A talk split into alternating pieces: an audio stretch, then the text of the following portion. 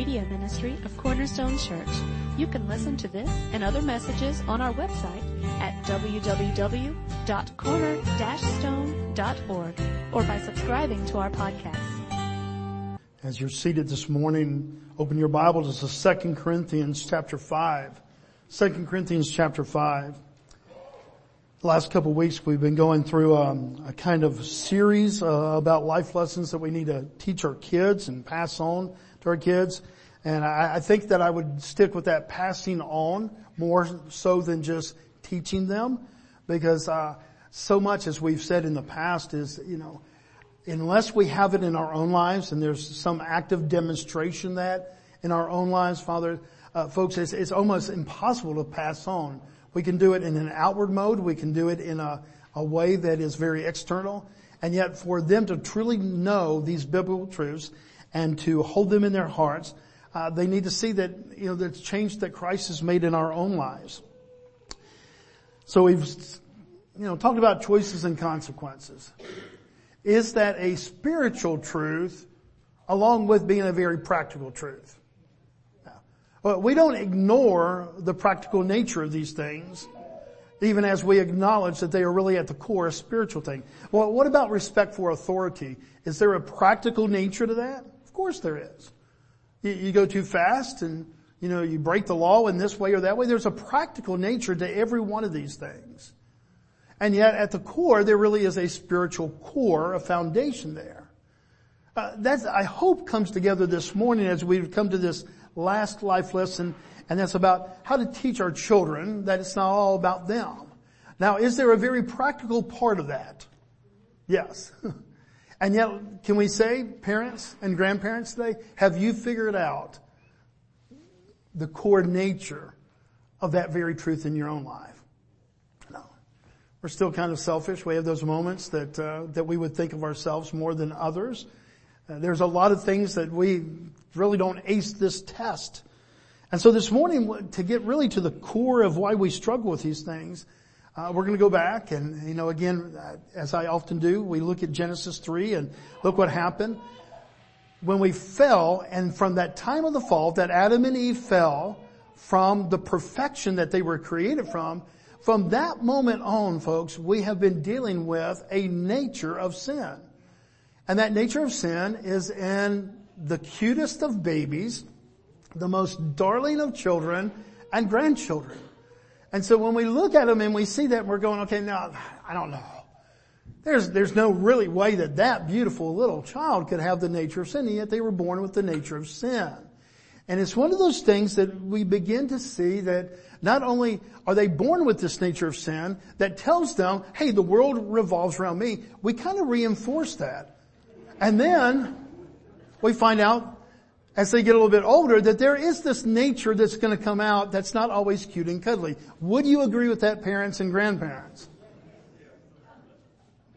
And it's just because of bad teaching? Is it just because you're not good enough as a parent? You're just not, or is it that it's inward, it is internal, and it is part of our core nature? See, it makes sense to us that uh, when they're little that they're dependent and a baby is wet and it cries to be changed, that it's hungry and it cries to be fed and that it's frightened and wants to be held and comforted. And yet we realize that in that young stage, they are so needy that the world really does kind of stop and center around them. But how unfortunate that would be as they grow older and older and older if we do not bring in the spiritual principle that, that it's not all about them. And yet the challenge here is that we, I, I would challenge, haven't figured out some of that in our own lives. Nobody's going to argue that it's wrong when a baby cries out and you go to comfort that child and, and that you stop all things to give comfort to them. But at what pace and, and at what age and in what ways do you begin to, to say, okay, look, this isn't just all about you. How do we start to take this nature that is there at the core, that is part of their spiritual nature at birth, and how do we start really training that by the Word of God, by the Spirit of God, by the gospel of God, and by the hope of Christ? Is that not our challenge? And yet, how many again, you don't have to raise your hand, would admit that at 61 years old, I'm still trying to figure that out. Have you ever been amazed about how quick selfishness, self-centeredness comes into our lives? I mean, we can desire to be the most caring of people, the most giving of people, and yet this core nature that's in there, well, I believe that we're going to battle with for the rest of our lives, even as redeemed Christians.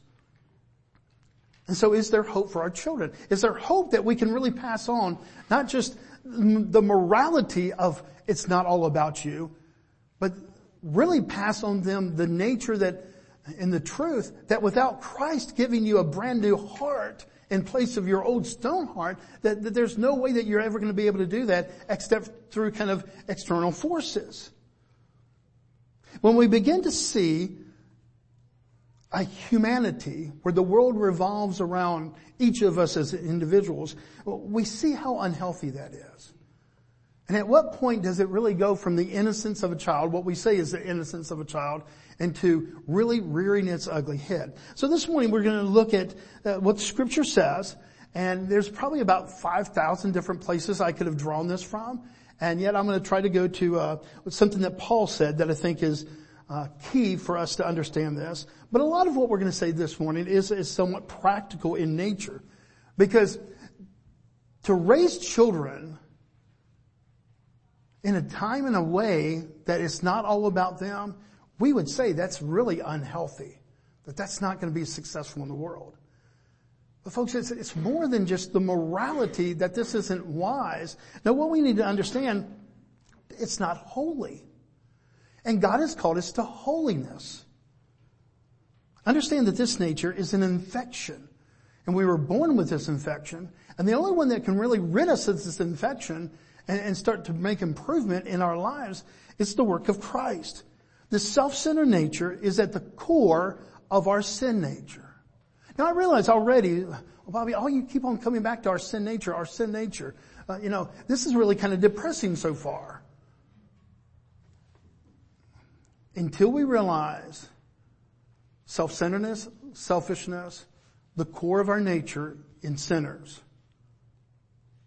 and that that's a spiritual problem, we will try external ways of making a difference instead of the internal difference that only Christ can make. If it's a spiritual problem, it needs to have a spiritual answer. And yet you and I are, in, it's impossible for us to save anybody. It's impossible for us to, to uh, work in our child's life in, in such a way that we would give them salvation. Not only that's the work of God. And yet the one thing that I hope that we get from this morning and from the other three weeks, it is every parent's responsibility to create a culture for the gospel. Can you guarantee that your son, your daughter, your granddaughter, or your grandson is going to trust Christ and his work in their life? No. Can you create a gospel culture in your home so that they are continually, you know, kind of, if you want to say, kind of slapped in the face with their own sinfulness and the hope of Christ and, and not in a negative way, but in a positive way, that this is how redemption takes place in our lives. And we can. And that's the challenge and that's the charge that I believe that the gospel gives us. Let me ask you this this morning. If you agree, and you don't have to agree, but if you agree that every single human being has this self-centered nature from birth, how do we fight this infection? If this is part of our core nature, how do we fight self-centeredness that the world kind of revolves around us? How do we fight it in our own lives, not just in the lives of our children? I think there's only two things. One is biblical truth,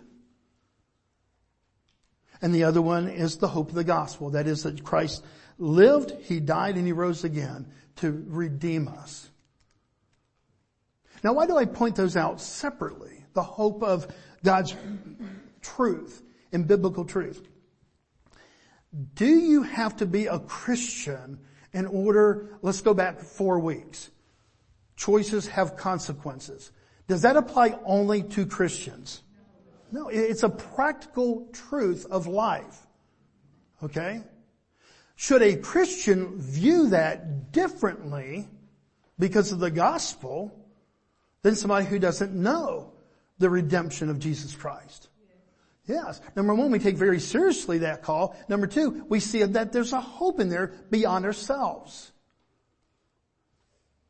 How many would you agree that our parents, our grandparents, that parenting is the hardest job you've ever had? There's so much of your heart there. I mean, if there was classes on parenting, I, I guarantee you, back when I did parent conferences and stuff like that, you know, it didn't matter. I mean, it was through a church, and so most of the people that came were Christians, but there were a lot of people that were not Christians, and yet they still wanted help with parenting. Why? Because it's kind of this thing that happens with all of us. If you're a parent, you know that the challenge is there. And so as we begin to explore this morning, how do we even deal with this selfishness? Understand that there's two ways that we fight that. One is with biblical truth. You don't have to be a Christian for biblical truth to still have impact in your life. I, I know a guy years ago, he was not a Christian. He was kind of far from it as far as his beliefs. He would have considered himself uh, agnostic at best, atheist at most, and yet he wanted to run his business. He said, I'm going to take the biblical principles of running your business, of running a business. I'm going to do it, you know, by what the Bible says. Do you think that he had a successful business? He did. Because God's truth is truth even to a non-Christian. And yet there's this higher call when we are Christians that all of a sudden when the Bible tells me as a husband, love your wife as Christ loved the church, does it take it to another level because of the gospel? But get this. It also takes it to another level of uh, availability because now the very power of the Holy Spirit of God rests within me. And now instead of a heart of stone, I have a heart of flesh. Do you understand the distinction I'm trying to make? And I don't know that I'm making it well.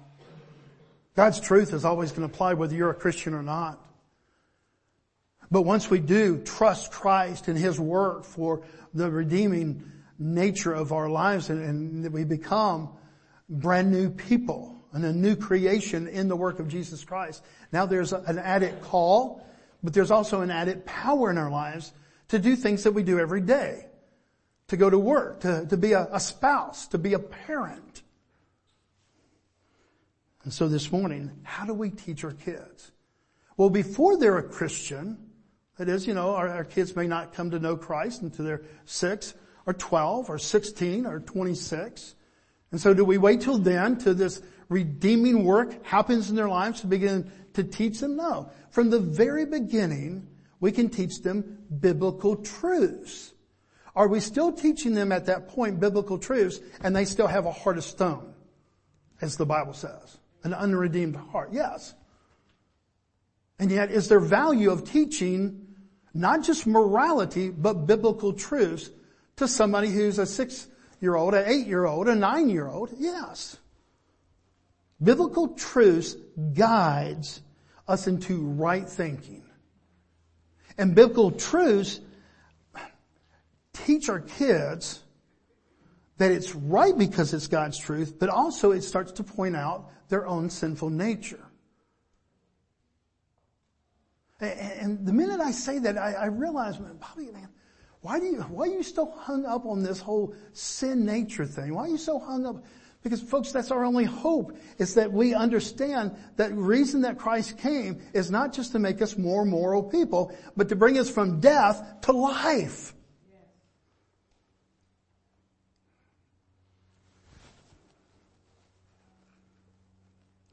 Would you rather have a child that is successful and grows up and accomplishes much and is carrying this, that, and the other, and yet never knows the redeeming work of Christ. Has all the accolades of earth, and yet not the one thing that really changes their hearts, their minds, and everything for in eternity. So oftentimes, as parents, we try to train and we try to teach for success instead of salvation. And I get that. Try to do that for my kids. And again, do I have the ability to save? No. But I can put them in a gospel culture. I can surround them with a culture that they begin to identify that they are sinners, rebellious to a holy God, and that they need God's answer, which is Jesus Christ. Yet on a very practical basis, how many of us would just be kind of satisfied in one way with a kid that's just successful, giving, caring, and yet for the most part, we don't know about their salvation. There's a part of us, there's a part of us, guys, that would be satisfied because, again, here, here's a wonderful child. And yet, if we as parents and grandparents do not consider that the most important thing in the entirety of their lives is that they would know God and His redemption through Jesus Christ,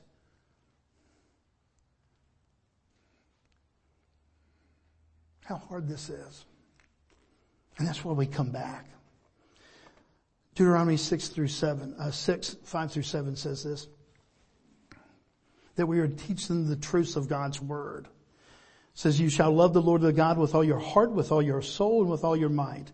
And these words I command you that they shall be on your heart.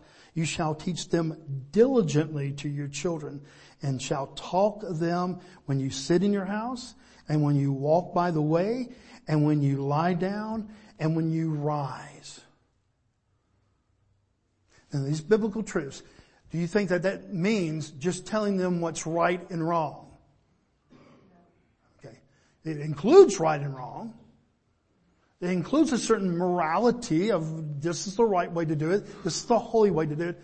But, but what this is really teaching them about is not just what's right and wrong, just a morality, but our need for God and that we would develop a culture of the gospel within our homes. Have you ever met some people that they just love Jesus so much that they make you wonder if you even are a Christian? Have you ever met people like that and you're going, oh my goodness, they love Jesus so much. And then you see their children and their children seem to love Jesus too and you're going, okay, that was just kind of predictable because these people love Jesus so much, it was just kind of predictable. As we cannot save our children. We cannot guarantee their children be saved. But we can grow them up and establish them in gospel conscious homes where constantly the Word of God, the Spirit of God is active and alive. And then we just trust God that at the right age, at the right time, that He's going to open their eyes to their sin and show them the beauty of our Savior. That's your job, parents. That's your job. I'm not dismissing teaching your kids morality. That's the biblical truth part. But we do so not sterile from this other. We don't do it separate from the, it's all incorporated. We teach them why there's a morality, why there's this call for holiness in our lives. We do this by training them to right thinking and preparing them to see their need for a savior. Again, we can't save our children, but we can grow them up and, and let them be established in a culture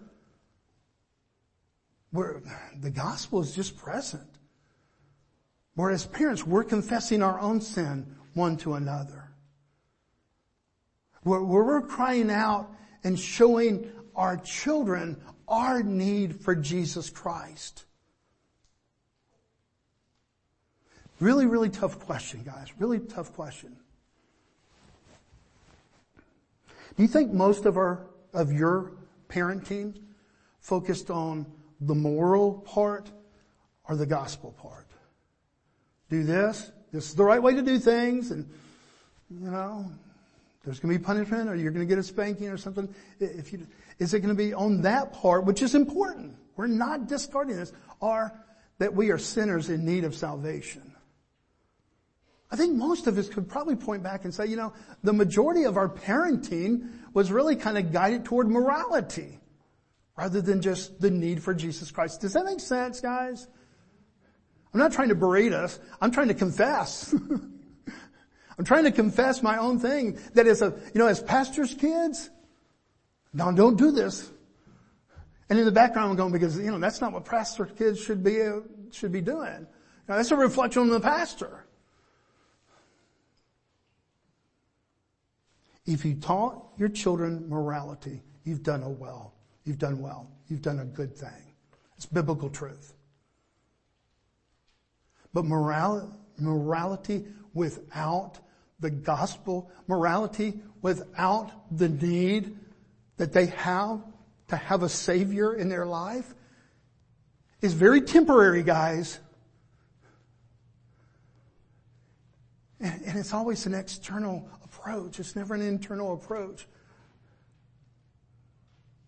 How frustrating it would be to try to live morally correct when you don't have an inward power called the Holy Spirit empowering you to do the things that are really hard to do. Does that make sense? How many of y'all struggle with just living righteously and you have the very power of God in your lives? Can you imagine trying to live righteously without the power of the Holy Spirit? So we don't negate morality. We make much of it. That's what it says here. I, I think it's talking about, okay, man, from the time that they're little, you start teaching them the right truths of God. But grow them up in a culture where they can see that the only way that they can truly, truly live this life out is through the redeeming work of Christ. Real victory in the battle with self-centeredness does not come from external purposes. It comes from an internal change of a heart. Look what Paul said in Galatians 2.20. This is kind of key. I've been crucified with Christ. Is no longer I who live, but Christ who lives in me. And the life I now live in the flesh, I live by faith in the Son of God who loved me and gave himself for me. External or internal? Is he talking about, hey, all these external rules? Was Paul good at keeping the rules for you that know the, the Bible and his background? He was excellent. In fact, it was a point that very easily could have been a point of pride. When Paul took the morality test, he scored an A every time in comparison to other men. And yet he's the one that exposed to the gospel said, I am the chief of all sinners. So how do you get this guy that would have been of moral excellence in one way, and yet now he comes to confess he's the chief of all sinners? Because God opened his eyes that it's not all about him, his own sinfulness. And this is the greatest challenge of parenting. I mean, it's hard enough just to teach them morality. Anybody remember the first time? And, and I don't want to make a distinction uh, between guys and girls, but I am, since I had two girls. I don't know, something about my nature as a little boy, it seemed like lying was just a natural part of, oh yeah, yeah. he's a boy, he's gonna stretch the truth, he's gonna, but parents, can you remember the first time that your little son or your daughter lied and you knew without a doubt that it was a lie and they did it with a straight face they did it with no, you know, like, of course. Was that heartbreaking? When you're going, it's so obvious you have sinned. And it shows us there's a need beyond just morality and teaching. There's a need that we have inside for the hope of Christ. 2 Corinthians 5, 14 and 15. For the love of Christ controls us because we have concluded this, that one has died for all, therefore all have died. And he died for all that those who live might no longer live for themselves, but for him who's for their sake died and was raised. Now we, really don't talk like that anymore as far as he, he's got a lot of phrases in here uh, that may not seem fluid, but let's break this down and I want you to see three major points here. First thing he says, for the love of Christ controls us. Can the love of Christ control an unregenerate heart? Somebody who does not have Christ in their heart. It can influence, you know, we can have morality in the truth of God. Again, we make much of the truth of God, but can it control us? I mean, the only hope that I have to love my wife as Christ loved the church, I promise you, is that the love of Christ would control me. And yet how many times would we say that's a really challenging thing, even for the redeemed? I would say impossible for the unredeemed. We can do some moral things, external things, but we can't do it internal and we certainly can't be controlled. For the love of Christ controls us. That word control there means action from pressure. Paul's not saying this to, like God's twisting our arm or some kind of militaristic kind of form there. What he says is, okay, that when Christ comes in, now we have a new motive, we have a new foundation, we have a new heart, the Bible would say, to love differently. And the second key then, we go on in the verse, okay, for the love of Christ controls us because we have concluded this. Paul is saying that the love of Christ controls him because he's concluded something in his life. What did he conclude? That Christ died for him. See, go into the next slide there. I, am sorry, uh, my bad, go back. Because we've concluded this. What have we concluded? That one has died for all, therefore all have died. When we come to the understanding that Christ has died for us, that there truly is this redeeming work that God has done, now all of a sudden, not only does the love of Christ control me, but now there's this foundation that I have to not think about self, but to think of others. And it's not just an external morality clause. Now there's something that actually happened in my heart. I feel like I'm going to say this about a thousand times this morning, but does that make sense? And the reason I ask that question is because I, want to make sure that we're kind of connecting these things that, that Paul is saying there. The love of Christ controls us. This can only happen in a redeemed heart because we've concluded something. We have faith. We put faith in something. If I put faith that it is better to love, then all of a sudden I've changed that very sin nature. I, have changed the, the thought process that makes me want to be the center of my own attention. I mean, it may sound like a very simple argument, but yet it's one that escapes so many people. We serve out of fear, we serve out of tradition, we serve out of duty, and Paul is saying, no, we serve because we realize that God gave His Son and His Son died for us. Now follow the bouncing ball here, okay? The love of Christ controls us because we have concluded this, that Christ died for us. Now look at the last part, verse 15. And he died for all, that those who may live might no longer live for themselves, but,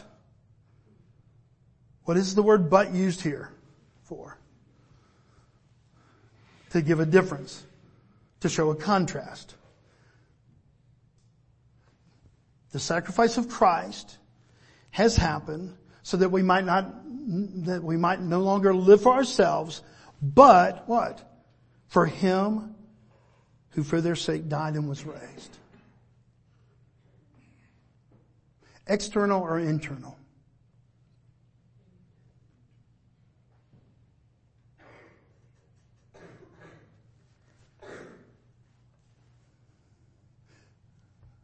We just honored veterans today or made an attempt to honor those. Do you have to be a Christian to be a veteran and lay down your life? Is it a good thing to do to, to think of something bigger than yourself, like freedom? Yeah. So you can do this through the external, And there's a part of us, because it is God's truth, that says, okay, this is good. There, there's something bigger than myself.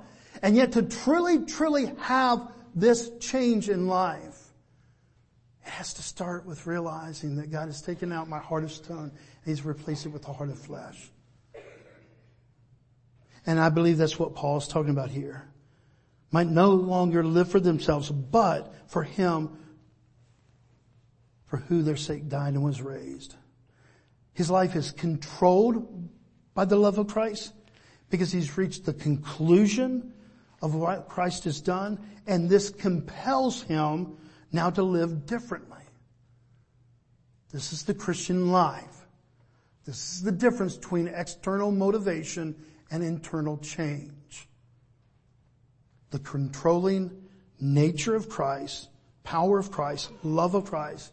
We come to a conclusion that makes sense and we place faith in that and it compels us at that point to live for Him. It's a spiritual battle, folks, and it can only be dealt with spiritually. You want to prepare your children to, to live wisely, that the world's not all about them, you can do morality. And especially if it's biblical truth, this is helpful, but nothing is going to change until they have a heart change. All we can do is put them in a gospel-centered, put them in an environment of the gospel to where God in His grace and His mercy one day will open their eyes to their sin and show them the beautiful Savior that He's provided. That is our hope and our prayer. It is not to have moral children, it is to have redeemed children. And that this redemption then is the core of the basis of the rest of their life. That they're controlled by the love of God. They come to the conclusion, so it's not mom and dad telling them to do this, but they have made that decision and now they are compelled to live for Jesus Christ. Isn't that every parent's joy?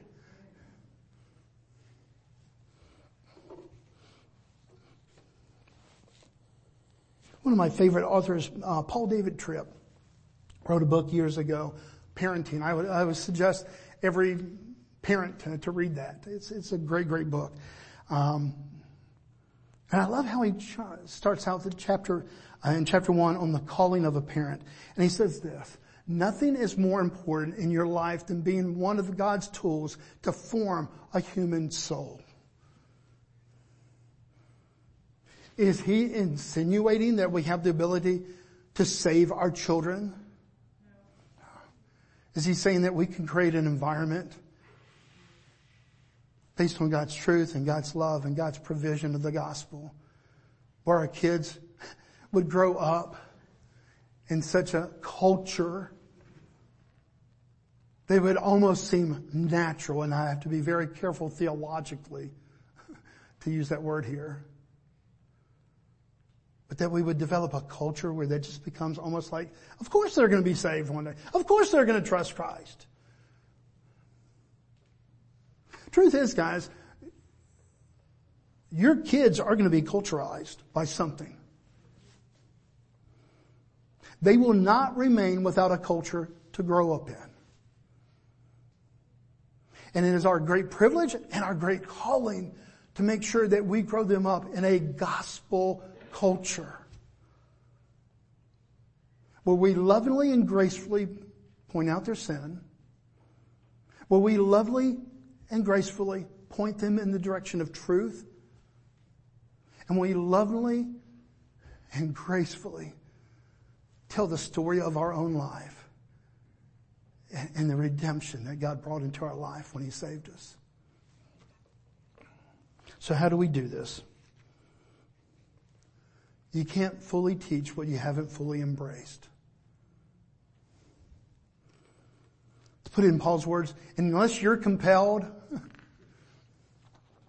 don't expect your, your kid to naturally be compelled. Okay?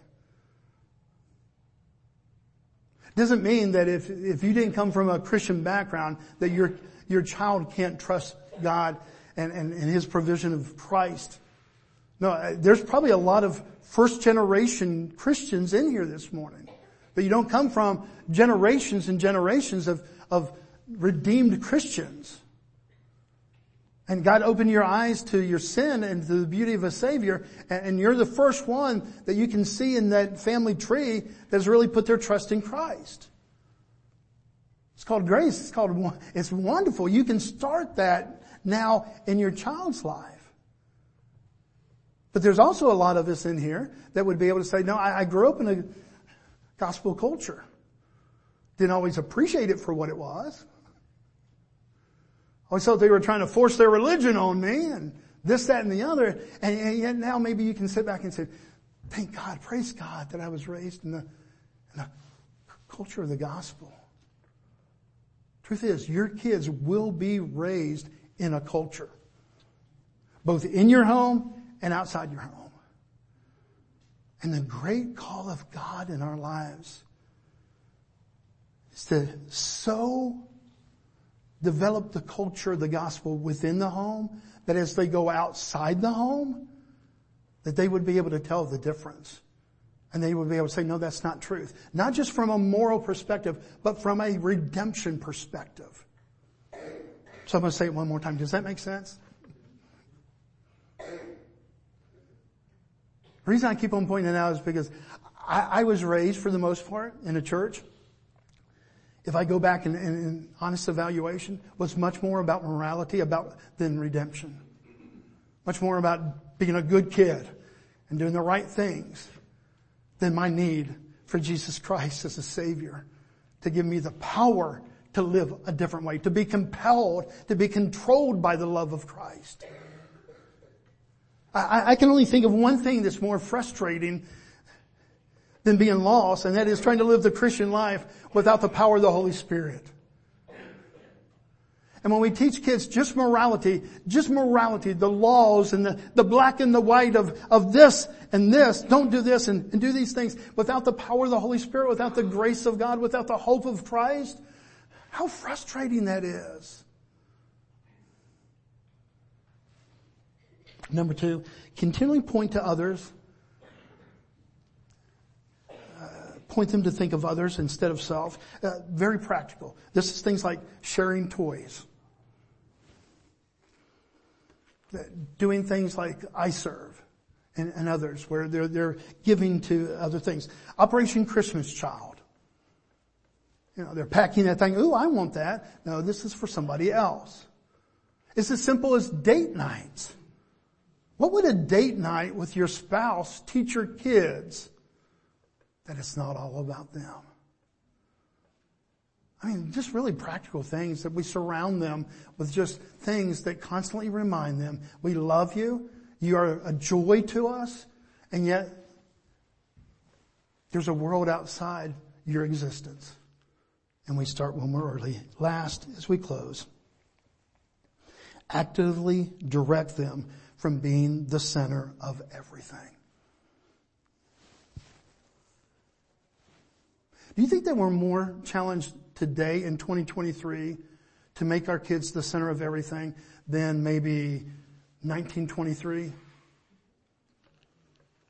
Just culturally.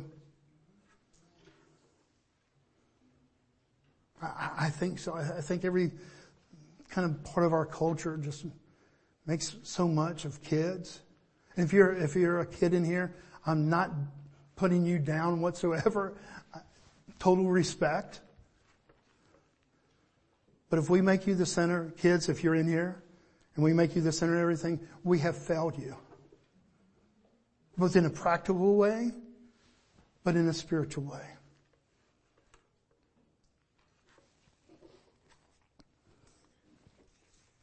The greatest gift that we can ever give our kids is to grow them in a culture where the gospel is pronounced, is practiced, and is shown with an amazing amount of grace. And when they see in our own lives our need for a Savior, my daddy needs a Savior my mom needs a savior, then we have passed on the greatest truth that we could ever pass on to our kids. Let's pray. Father, I don't know if I've said it right. I, I, don't know that I've even begun to do justice to your amazing word this morning. I just know my heart, Father. In my heart this morning, Father, growing up when morality was way more pronounced than my need for redemption. Father, I, I, love these people. I love these parents. I, I love these grandparents. I don't want us to make that same mistake. Morality, Father, your truth is important. It guides us. It corrects us. It directs us. Your word says, pass this on to your children. Talk about it all the time. And yet, Father, without the redeeming hope of Christ and the coming of your spirit within us to live out this life, to be controlled, as Paul said, to be compelled, then Father, all we've done is external. When our greatest need was a new heart. So Father, this morning, help us just to, to, to pledge anew to raise our kids, our grandchildren in a gospel-centered home. To talk often of our need for you in our lives. Not just that we needed to be saved, but Father, that we continually need to be saved from our own flesh. And Father, I pray today that we would grow homes where, Father, it just seemed like it was almost impossible for our kids not at, at some point in their eye, uh, of their life, Father, to, for you to open their eyes, show them their sin, and show them the beauty of the Savior that you provided for us. May we participate, Father, in creating a culture where you do redemptive work in our children's lives.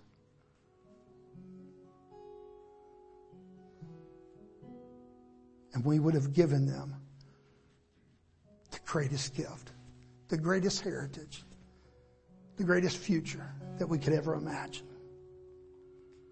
We love you, Father, and we thank you for the hope that is Christ. Amen.